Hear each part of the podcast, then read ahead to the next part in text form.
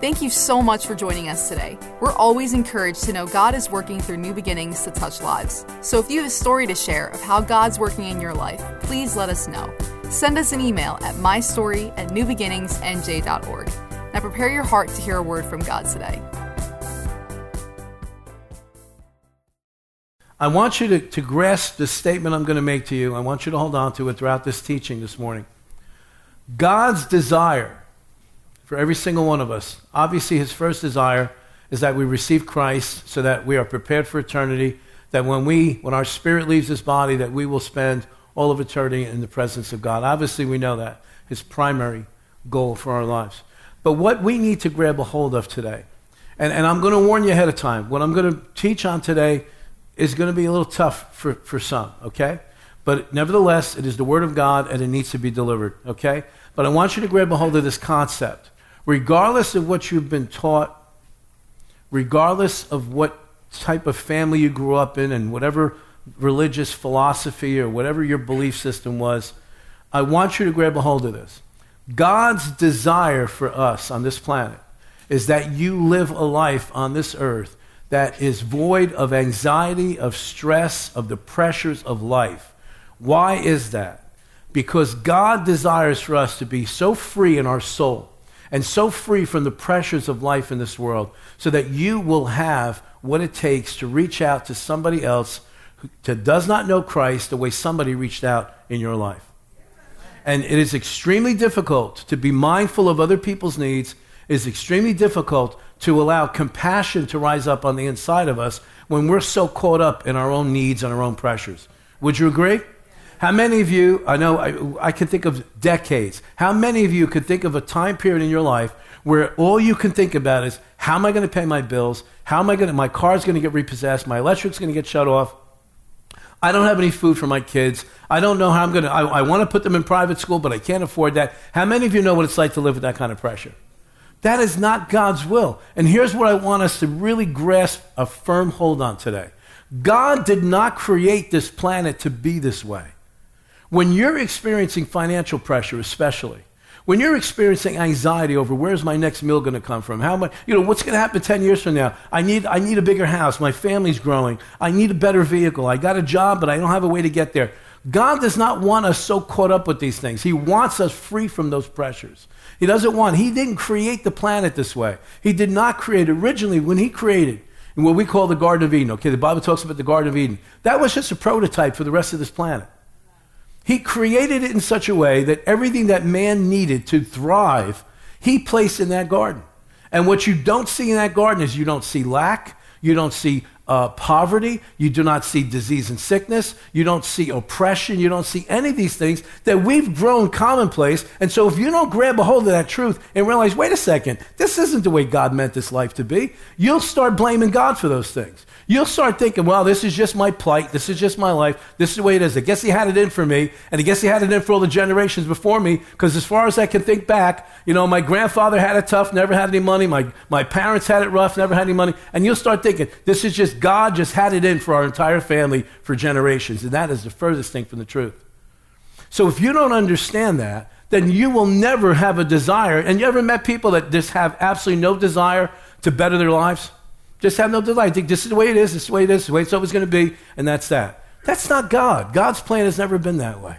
So if you don't understand that this is not the way it's supposed to be, you'll never have any motivation or any incentive on the inside to try to change that and to make it better. Or you go to the opposite extreme. You'll try to do everything in your own strength. Work 15 jobs, you know, uh, con and scheme people to try to get where you need, to try to get your needs met. That is not God's will, it's not God's desire. He's given us a plan. He has given us a strategy. He's given us uh, something that we can implement, a principle for us to live by that will remove that stress, at least if we're trusting God, will remove that stress when we come to the place of putting our faith and trust in Him, that we can live a life where I don't have to worry about these things. Now, I did not say, and don't go out of here today, and do not misunderstand from the teaching that I'm going to get into, I did not say that you're not going to have challenges. But how many of you know here, you can raise your hands and agree with me, it's a whole lot easier to go through the hell on this planet when you know that God's with you than it is to go by yourself.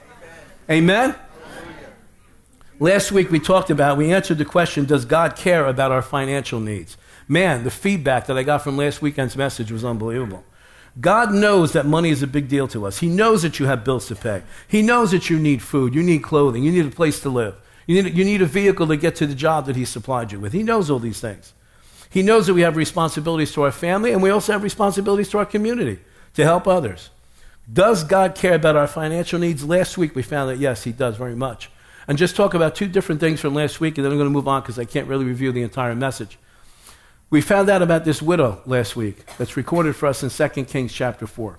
Okay? This woman, her husband died. She's got two sons. She's, she's so loaded in debt. She's so weighed down with debt that it got to the point where the creditors are coming to take her sons, going to sell them into slavery to pay off the debt that she owed. Man, that's desperate. That's a bad situation to be in. And we found out real quickly, I'm just going to review this very quickly. She goes to the prophet of God, a man named Elisha. Elisha hears from God, gives her a plan, says, What do you got in your house? She says, I just got a little bit of oil left. He says, Go get that. Go to all your neighbors, borrow as many jars and containers and everything that you possibly can get. get and he says, And don't get a few. He said, Now go inside, get in the house there with your kids, start pouring oil out. Start pouring on. So this little jar of oil that she had ended up filling all these containers and containers and filling and filling and filling. Finally, when she gets the last container, the oil stops flowing. What do we have here? Supernatural miracle. Where did that come from? God. Did God care about her needs? Absolutely. And he proved it by giving her a supernatural way for her to raise funds. And what does she do? She goes to the prophet and says, That's it. Here's all the containers of oil. He says, Good. Now sell them all pay off your debts, and then live on the rest, you and your sons. Man, that is, how would you like God to give you a supernatural plan to pay off your house today? Do you think you'd be under a little bit less stress if you didn't have a house payment? No, no, no, I love debt, Pastor. then we found this out.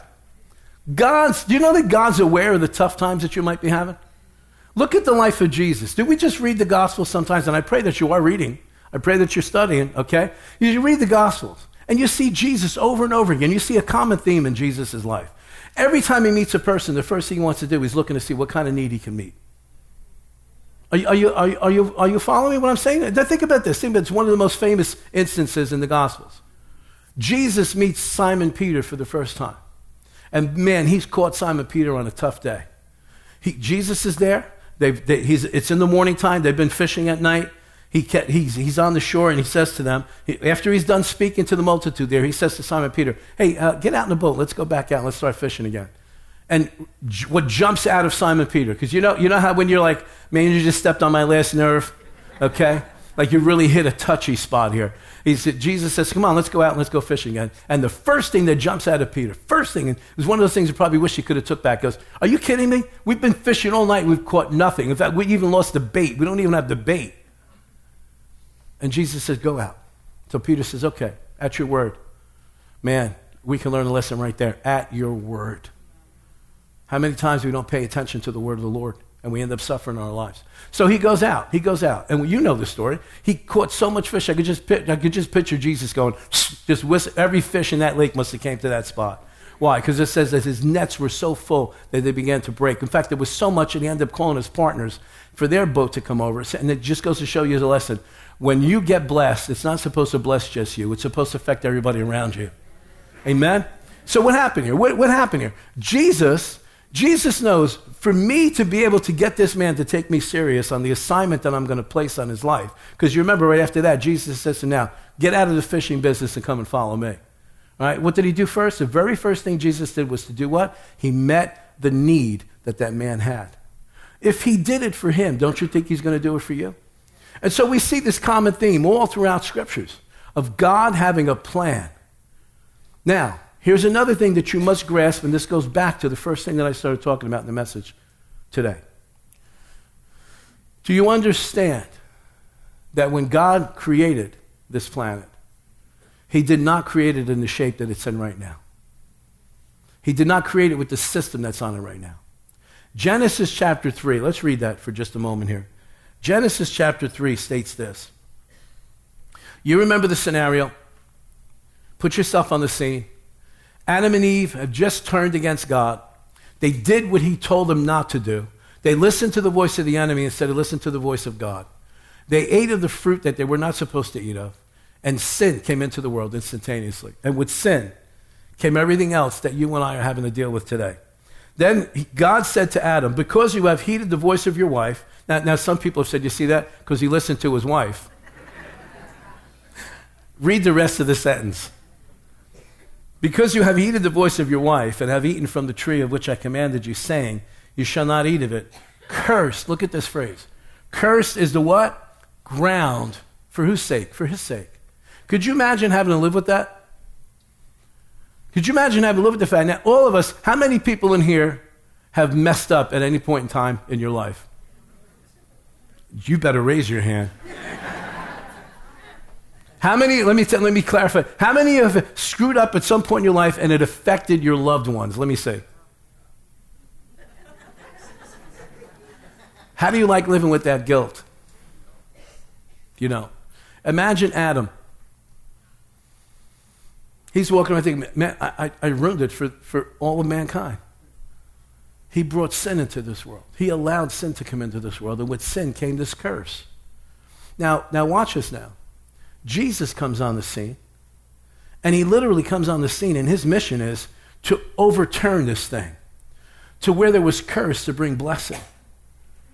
And that's why when you and I come into relationship with the Lord Jesus Christ, we are freed from the curse of the law, the, the, the, all the commandments, all the rules, all the regulations, because people back then were under this thing that if you can get it all right, then maybe you could experience some blessing. How many of you know how frustrating a life like that can be? Oh my gosh. And that, see, that's religion. Religion gives you a set of rules to follow. And if you can get them all right, maybe.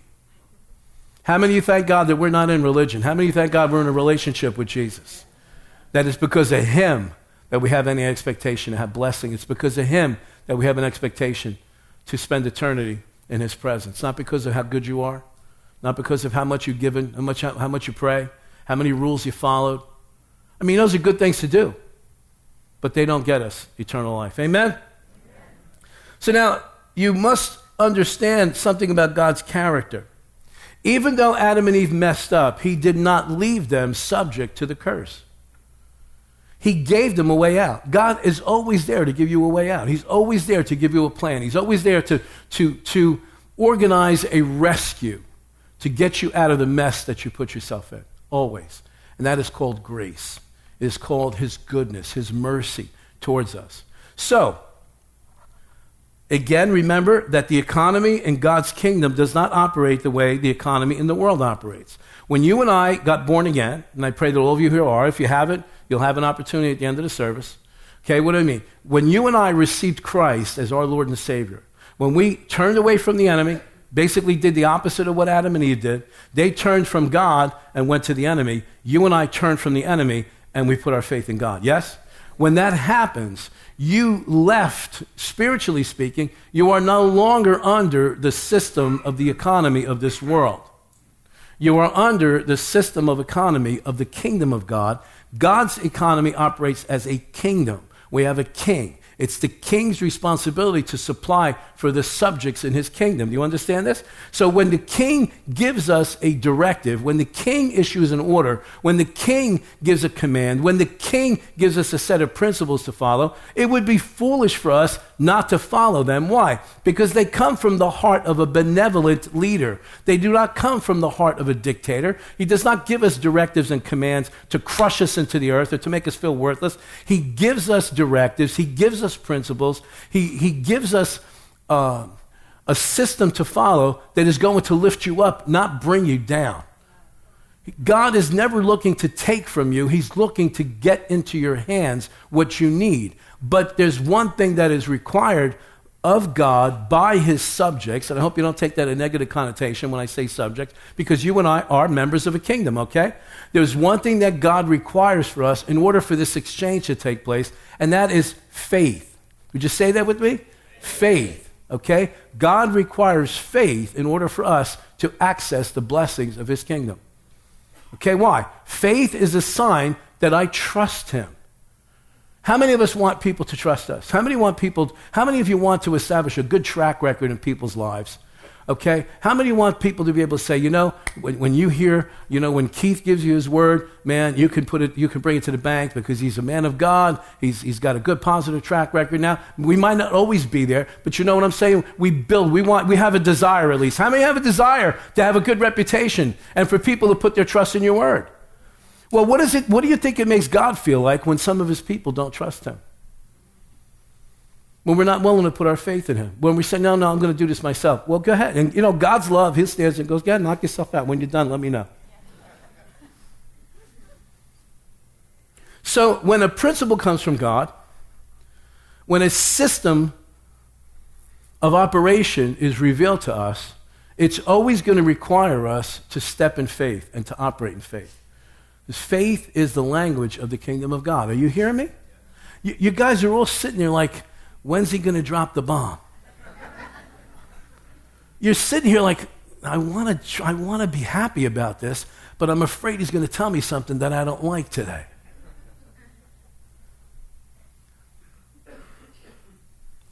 God has a rescue plan. In Matthew chapter 6 is recorded for us a very small portion of what's the most famous sermon that's ever been preached in all of history. Even non believers know about the Sermon on the Mount and the Beatitudes and everything that Jesus taught. Well, in, in Matthew chapter 6, which is towards the end of that whole uh, scenario there, Jesus makes a couple of statements that are pretty astounding. Verse 31 Therefore, do not worry, saying. How many of us spend so much time worrying and saying? Worrying and saying. If you just stop the saying part, the worry would never manifest itself.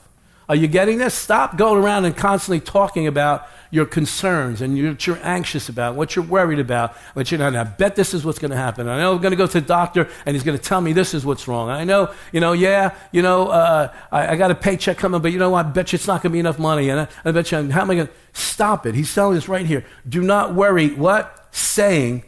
And what are we preoccupied with? The same things we're preoccupied with today. What shall we eat? What shall we drink? What shall we wear? Verse 32 For after all, if, for after all these things, the Gentiles seek. Now, that word Gentile means a person who has no connection to God, who is not in relationship with God. Do you talk like a person that's not in relationship with God? Or do you talk like a person who's connected to the Almighty One, the one who has control of everything in the universe, the one who, the one who owns all the silver and the gold? Do you have a connect? Do you talk like you're connected to the one who is able to meet all of your needs, or do you still talk like somebody out in the world that has no connection to God? I always complaining, always moaning, always this, always that. You know, I had to correct myself one time. I used to have a habit, every once in a while I catch myself, and, and I'm walking through the supermarkets, and especially lately, walk through the supermarket, and, and I, caught my, I caught myself saying to my wife, how are these young people supposed to feed their families? Look at the price of this food. Look at, the, look at this, a bag of apples, $7. Are you kidding me? I'm thinking of something my grandfather would turn over in his grave if he ever found out that we're paying 7 bucks for a bag of apples today. But you know what? Everything's relative. You know? Back years ago when, when, when I used to make $150 a week and we thought it was a big amount of money. And I'm not talking to you like an old man sitting on the porch. I'm just talking about realities, okay? Realities. But then you think to yourself, wait a second, wait a second. God is big enough. Now I'm not, I'm not justifying to go pay seven bucks for a bag of apples. But my God, if he's not if he's not able to supply the seven bucks so you can go buy the honey crisp instead of buying the cheap ones, then what kind of God is he? Did you guys fall asleep on me this morning? You remember the title of this series? It's what? Real, talk. Do you not like to hear real talk in church? I don't know if I like talking about money in church. What do you spend your time talking about? Jesus knew. That's why he said, don't go around saying, what am I going to eat? What am I going to wear? Where am I going to live? How am I going to pay my electric bill? Oh my God, my water bill this month. What the heck are you guys doing with the water? How many times you flushing the toilet in this house? Shut that light off. Lower the heat. Summertime, lower that air. Constantly talking poverty. Constantly talking. Jesus said, Do not therefore worry, saying. Now, Pastor Joe's talking about being reckless and irresponsible. Oh, no, I'm not. But, dear God, when are we going to get to the place when we could f- finally trust God that He is who He said He is, and He's going to supply all of our needs according to His riches and glory through who? Through Christ Jesus. When are we going to get to that place? God's got a rescue plan. Now, I'm going to go to a very difficult portion of Scripture here. And I believe, God, that you're all mature enough that you're going to handle this and go, This is the word of God. Lord, speak it to our hearts, reveal it to us. Now, I want to remind you here comes a bomb, somebody said. I want to remind you of this. The scripture I'm about to read to you is from the last book of what we call the Old Testament. This is not the first time God is revealing this principle to Israel. He's reminding them of a principle that they forgot that they knew for thousands of years before this. I'm going to introduce you today to some of you, you're going to hear it for the first time. Some of you are going to hear it to the point where you don't want to hear it anymore, but you're going to hear it. We're talking about the principle that God instituted in his economy of the tithe. Okay? Let me read the scripture, and then we're going to, we're going to dissect it. We're going to pull it apart. We're going to see how it applies to us today. Remember, this is not the first time God's introducing this. The principle of the tithe existed all the way back in the garden, it has always been there. It was taught to, Adam taught it to his children. You remember the whole deal with Cain and Abel? The whole deal with Cain and Abel, one of the reasons that infuriated Cain and caused him to rise up and kill his brother was because of the controversy over bringing an offering to God. I don't have time to go into it now. You go read it for yourself. Genesis chapter 4, okay? Now listen, Malachi chapter 3. Remember, God is bringing an indictment against the nation of Israel, saying to them, You forgot the principles that I taught you. So let's, let's read it. Malachi chapter 3, verse 8. Will a man rob God? Yet you have robbed me. But you say, In what have we robbed you? In tithes and offerings. Verse 9. You are cursed with a curse, for you have robbed me even this whole nation. Now, let me stop here for a minute. I want you to realize how serious this is. Look at this. He said, now, remember back in Genesis chapter 3, when Adam sinned, God said, the ground is cursed because of you. But now, here, he tells the people, you've got the curse on you now. Man, you talk about an escalation of consequences. Why? Because they forsook a principle that they knew to begin with. And what happens? Let me tell you this from life experience and even from the scriptures. Israel got to the point where they forgot this basic principle because they had drifted away from God. And when your heart drifts away from God, you start abandoning the principles that you once knew. Amen? Amen. All right, so let's read the rest of it. Even this whole nation, verse 10 bring all the tithes into the storehouse, that, be, that, there, that there may be food in my house and try me now in this. This, I want to warn you ahead of time. This is the only place in scriptures where God ever says, Try me. Try me, okay? Try me now in this, says the Lord of hosts, if I will not open for you the windows of heaven and pour out for you such a blessing that there will be no room to receive it. How would you like to have that kind of blessing going on in your life? It's possible. It's possible. All right, look at the next verse. This one's even just as important. Verse 11. And I, who's speaking here? God, through the prophet Malachi, is delivering this message to Israel. And he said, He's speaking through that prophet. He said, And I, God, will rebuke the devourer for your sakes. Again, another precedent. This is the first and only time in the, all of the Bible that God said that He'll do something about the devil. Every other place in Scripture, He tells you and I to do something about the devil. But in this, in this, in this spot here, He said, I'll do this. If you'll, if, you'll, if you'll follow these principles, if you will, if you will consider working in this system that I'm setting up, I'll go to bat for you. I'll make sure that the devourer is rebuked. Now, watch this now. And I will rebuke the devourer for your sakes. Watch these next few words. So that he, oh, wait a minute, this devourer is, a, is an individual? This devourer is an entity? Oh, you mean it's not my bad luck that I'm poor? It's not my bad luck. It's not, the, it's not the fact that my family's been under poverty for generation after generation. You mean there's somebody behind this? Yeah, that's what it's saying here. So that he will not destroy the what? The fruit of your ground. What's the fruit of my ground? Whatever my work produces. And you wonder why, no matter how much of a raise you get, the paycheck's not enough. Because this is, this is an actual concerted conspiracy against you. Okay? Now, mind you, I'm not talking about you made stupid decisions. I can attest to that. Made dumb decisions, made dumb business decisions. Maybe left a job you shouldn't have left because you were making decent money for whatever reason. I'm not talking about that. I'm talking about when you're trying to do your best. Trust me, I know what it's like to work six, seven days a week, to work 16, 18 hours a day, and still, it still feels like sand running through your hands, like you just can't stop.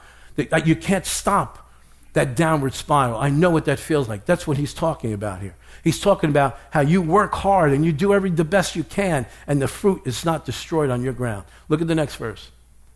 Nor shall the vine fail to bear fruit for you. Now look at it this way. I don't know, maybe it's me, but let's just let me suggest something to you. That fruit of the ground is my every week paycheck. That's my constant cash flow that's coming in. But now the vines, to me, speak of something in the future okay? And your vines will not fail to bear fruit for you in the field. That's talking about my investments. That's talking about maybe my pension for the future. Uh, how many times do we hear stories, these tragic stories of people that work so hard all their lives and they come to the place where they're getting ready to retire and all of a sudden the company makes an announcement, you know what? You know, we put your money, your pension funds went into a bad investment and they're gone. We're sorry, but you're going to have to live on Social Security. You know how crushing that is? God's saying here, I'll even work in the long term. I'll even make sure if you'll follow these principles. And what is this principle all about? The principle is really not about the money. The principle is about putting God first. And we'll go through that as we continue in this. Okay? So he's saying, even your long term investments, even, even your concern for the future, I'll take care of. Go to the next verse. And all nations will call you blessed, and you will be a delightful land, says the Lord of hosts. Man. Is there another one after that? Okay, good. That's it. And somebody said, Man, that's enough. Now, watch. Let's go through this. What is a tithe? What is a tithe? I know that word is strange to many of us. I know when I first came into this type of Christianity, I was like, What does that mean, tithe? What does that mean? Tithe is an old English word. Tithe means one tenth. And the principle that God established very early on, very way before Moses was even born, way before the Ten Commandments, way before any of this, was this. You take the first tenth of your increase and you set that aside because that tenth, that 10% represents the 100% that I have blessed you with. And you take that 10% and you set that aside, and that 10% is supposed to go back to God in the form of this. He says, Bring it to my storehouse, that there may be food in my house, says the Lord. Let me give a very practical example, okay? I don't know how much more practical than this. Many of you know, most of you know, probably 90% of you here know, at the other end of this building, there's a food pantry, there's a food distribution ministry. That food pantry feeds over 1,400 families every month. So, what is it? This is an exact example, a clear example was God saying, What? Because of your giving, because of you bringing the tithes, because of you bringing your financial offerings, because of you doing that, this place exists to be able to do what? Lift the burden off of families that can't feed their families right now. Whether it's something that's just this is the way life is going to be for them, or if it's something that you just happen to fall into. I remember 2008 when everything fell apart in 2008. We had, we had real estate professionals coming next door for food. Why? Their commissions disappeared. We had teachers. We had law professionals. We had, it wasn't just people that had been on welfare for decades. It was people that had never before experienced this kind of difficulty that no matter how much I make, I can't feed my families. When the gas prices skyrocketed, and mo- let's face it, most of the people in our communities here commute. And all of a sudden, gas expenses doubled and tripled. What happened? It wasn't that people didn't have jobs. It wasn't that no matter how, how much you're making, they could, still couldn't afford to feed their families. Why? Gas was taking a major part of the paycheck every week.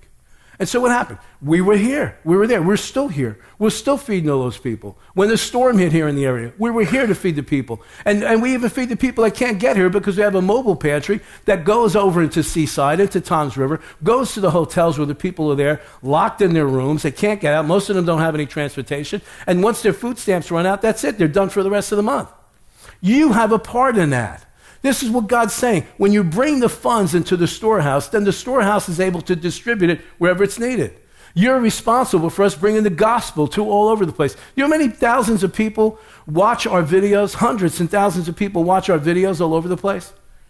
Some people are watching videos from two, three years ago. What? You had a part in that. That's what this whole principle is about. And he's saying, you take that first 10% and bring it with a heart of honor it's not just about, you know, you know, some, I know some preachers over the years have presented this concept. They make God to look out like a loan shark. If you don't give me mine, I'm going to come and bust your kneecaps. That's not the spirit behind this. The spirit behind this is this. Do you see every time you and I bring that first 10% to God, What we're saying is this Father, I am acknowledging that everything I have comes from you. The tithe is about honor, it's about gratitude, it's about acknowledging. Proverbs chapter 3 says, when we acknowledge him in all our ways, he does what? He directs our path. And that's why I'm telling you, listen to me. And please don't take what I'm saying as guilt or condemnation. My desire is to raise a level of awareness, okay? When you bring that 10%, when you bring it with a sense of gratitude, you're acknowledging God in all your ways so that He directs your path. I'm not going to ask anybody to show hands because there are so many Christians that are walking around today just wandering, aimless. They don't know what their purpose is. They don't know what they're supposed to do with their life. They just go from job to job. There's nothing fulfilling. Guess what? You're not acknowledging him in all his ways. So how, in all your ways, so how is he going to direct your path? You've told him, you have my heart. I'm glad that Jesus is my Lord. I can't wait to come, well, I couldn't wait to come to heaven, but, uh, you know, that's the issue settled. But, but in this particular area here, you're not first yet in my life. And you know what's even more shame? And this is why Malachi chapter 3 exists and why the language is so harsh. Because there's some of us that knew this principle and walked out this principle and were blessed by this principle. And then all of a sudden, for whatever reason, we withdrew. And some of us think that because the ground didn't open up and swallow you, well, well, maybe it's not a big deal. No, no, you see, you mixed up God's mercy with His grace. And it's a whole lot better to be under grace than it is to be under mercy. Are you, are you following me? So, so what is this all about? Let me, let me just give you a practical, okay? Tenth, one tenth, all right? So let's say, let's just grab a, a, a number, okay? It's one that's not too unreasonable. Let's say your paycheck is $800 a week, all right? Again, please don't take this as condemnation. If you're putting 20 bucks in, that's fine, but put it under offering. Why? Because it's not a tithe. Well, unless you never learned math, it's not a tithe. Are you listening to me? Because the first tenth of $800 is what? $80. Pastor, you saying that I shouldn't come to church if I can't? Oh, stop it. Don't be a baby. Of course, I'm not saying that.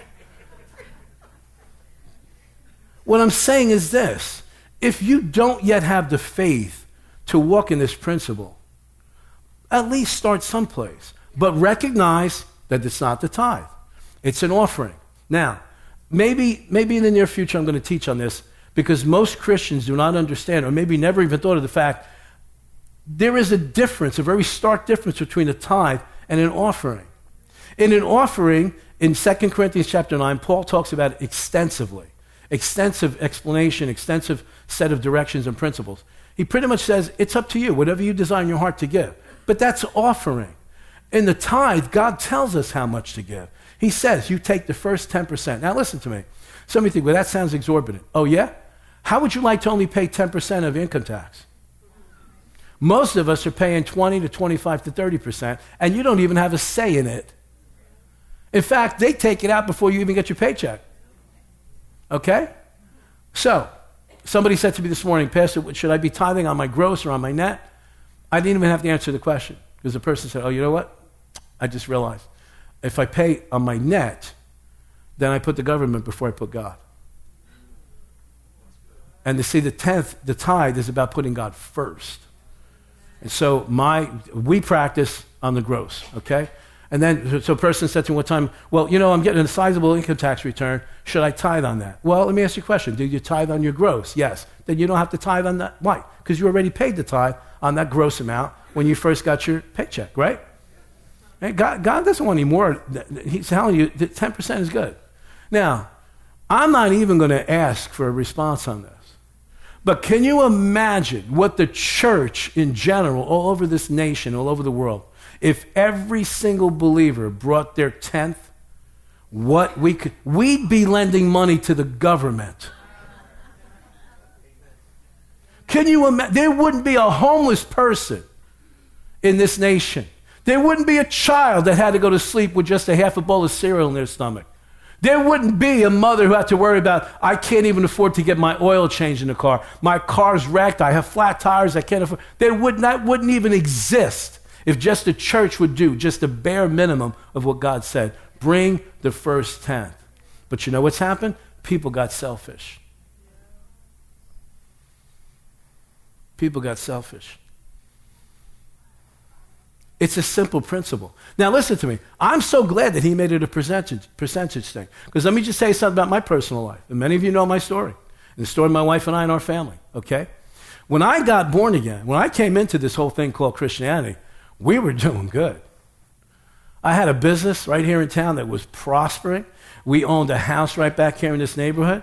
That I, my first home I built when I was 21 years old. Okay? Built it from scratch, filled with all brand new furniture. We started out very good. I get born again, we're still very good. It was nothing. I'm talking 30 something years ago. Nothing to drop $1,000 in an orphan bucket. Nothing. Okay? Not bragging, just t- stating facts. But then I started making stupid decisions. I started to not listen to the voice of the Lord. I was young, I didn't recognize the Holy Spirit's leading, and I made some stupid business decisions. And man, it was like, you know, when Samson brought the whole thing down on top of him, that's what it felt like.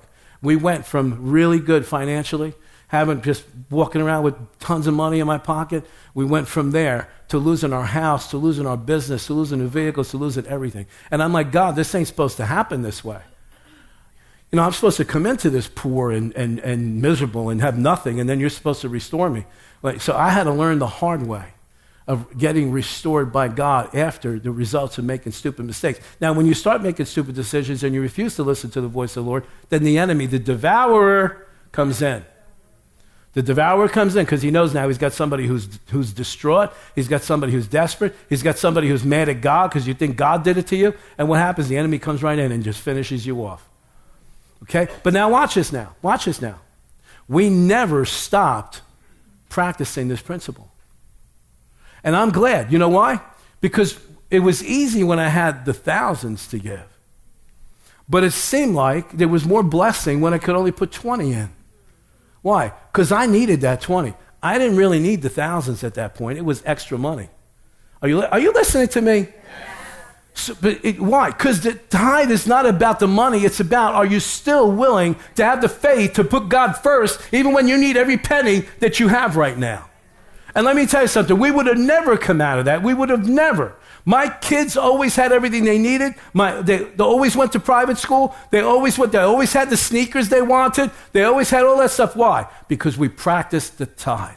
No matter how tough it got, God always raised somebody up to help us. God always put it on the heart for some people to bless us. And things and people, even people that owed us money for years, would come back and say, Here, they had no idea what was going on in our lives. Why? He said, If you'll obey these principles, if you'll conduct yourself according to the system, I get, I'll get involved personally, and I will shut the mouth of that devourer, and he will not be able to. And I will open up the windows of heaven and pour out such a blessing. So, watch this. Watch this. So, I was still able to participate, whether we had a lot or whether we had little, because it's still 10%. So, even if I only had $100, I can give 10%. That 10% is what? $10. Okay? I can still participate. That's the kind of God we have. He doesn't exclude everybody. He doesn't say, no, if you don't get this flat amount, don't even show up at church. You're not my child. No, He allows you to participate. Whatever you have. It's just take the first 10 and make it first, please. When you sit down and do your budget, don't say, don't say, and I know this is tempting, well, I got to pay all these bills off, and then if there's anything left. No, that's not, that's not putting God first. Let me ask you a question. Do you think God is dumb? Is he stupid? Do you not, don't you think he knows what bills you have there when you sit down at the table? Oh my God, I'm not going to go down. What am I going to do with this? And how did this happen? Where does it go? How, where did you buy? What did you put on credit cards? You don't think he knows what you need? You don't think he's capable of supplying? But what does he require you to do first? Trust him. Now we can say, oh yeah, I trust God. I have faith in God. You know, I thank God. God my, God's my God. God's to supply my needs. Well, where's the evidence of it? Where's the evidence of it? Because you want to know the truth? And I know some have heard this cliche show me your checkbook. Show me your credit card bill. Show me, and then I'll show you whether God has your heart or not. Are your finances connected to something greater than you? Are your finances connected to the kingdom of God? Or are they still under the bondage of the system of this world? He gives that choice to you and I. He doesn't say, I'm going to take it. The devil says, I'm going to take it. And can I just be real honest? I'm just going to close with this because we're out of time. Everybody's getting nervous back there. Please take this the right way. You're going to pay a tithe one way or the other. You're either going to pay it to God or you're going to pay it to the devourer. Where would you rather have it go? Now, there's three groups of people here today I want to address real fast. We're done. Those of you that have been practicing this principle, God bless you. I, I, admonish you to continue. You have my gratitude. I'm grateful, especially that you ch- chose to trust us here in this ministry with your finances and you trusting us that we're doing the right thing with it. And obviously, the evidence is here just by how we've impacted the community and, and families all over the place, right? So, so, so I advise you continue doing that. Even if it gets tough, continue doing There's those of you that were practicing this at one point in time and you backed off. And if you can, if you really be honest with yourselves, you backed off because in your heart, you backed off in your relationship with the Father. Because you see, you can't stay close to Him and not be grateful. You can't stay close to Him and not want to give Him what He wants and not want to honor Him. You hear what I'm saying? Then there's the third group. You're hearing this for the first time today. Or maybe you're getting revelation in this area for the first time today. Listen to me. I'm not teaching this because we're in need. Please, I'm not. I heard somebody say this last night on TV, and I went, man, that, that guy's so right. You get to a point in your life where you think to yourself, you know what? I'm good. It's okay now. I'm not talking about because you, you got $6 million in the bank. No, I'm talking about where you realize, you know what? Right now, in this stage of life, I got what I need. I live in a, in a decent house. My bills are taken care of. I'm not, I'm not looking to, to grab and to hoard. I'm not looking for that you get to a point where you want, you want to see other people experience the blessings that you've received. You know, and to be honest with you, I'm at that stage of life right now. We're good. My wife and I are okay. We're not looking, I, I don't want the responsibility of having to oversee all kinds of craziness. And, and so I, I, want, I want to simplify my life. How many of you know what I'm talking about here? But man, I, I realize we've been through hell in certain areas. And if there's any area that just please don't mistake my passion for, for a plea for help. I'm passionate about this subject because God took us from having absolutely nothing, lost everything. Driving in a car where we used to tell the kids, put your feet up because there was holes in the back on the floor. They could watch the road as we were driving. Took us from there to, to just restore us. And I want to see others. And it just breaks my heart as a pastor, especially when I see a young couple especially when I see young people struggling for finances, worrying about and just being hopeless. And might as well not even try because there's no way I'm ever going to make enough money to, to do that. That breaks my heart when you, when you see that happen. I want to see everybody in this church prospering, prospering, prospering, but prospering in God not striving on your own, not, not, not having to spend, to just have three different jobs and you never see your family, you're traveling all over the place, all this other stuff. And, and, and so, yeah, yeah, big shop, got a big promotion, all kinds of money, but what's it costing you? You can't buy back those days that you're missing. I wish I had back the years that I spent working six, seven days a week, 18 hours a day. I would leave in the dark, I'd come home in the dark. It was like having a divorced dad home. I only saw my kids maybe once a week and I'm living in the same house. What are you sacrificing to try to, to try to, for you to get it on your own? Put yourself in God's hands and give him something to work with. Amen? He said, I'll open up the windows of heaven and I will rebuke, even more importantly, I will rebuke that one that's trying to consume everything you produce. Amen? Thanks for listening to this message. We pray that you're blessed and lifted up by God's word. If this message helped you today, please consider supporting New Beginnings financially. You can just go to newbeginningsnj.org and click the Giving tab. We hope to see you soon.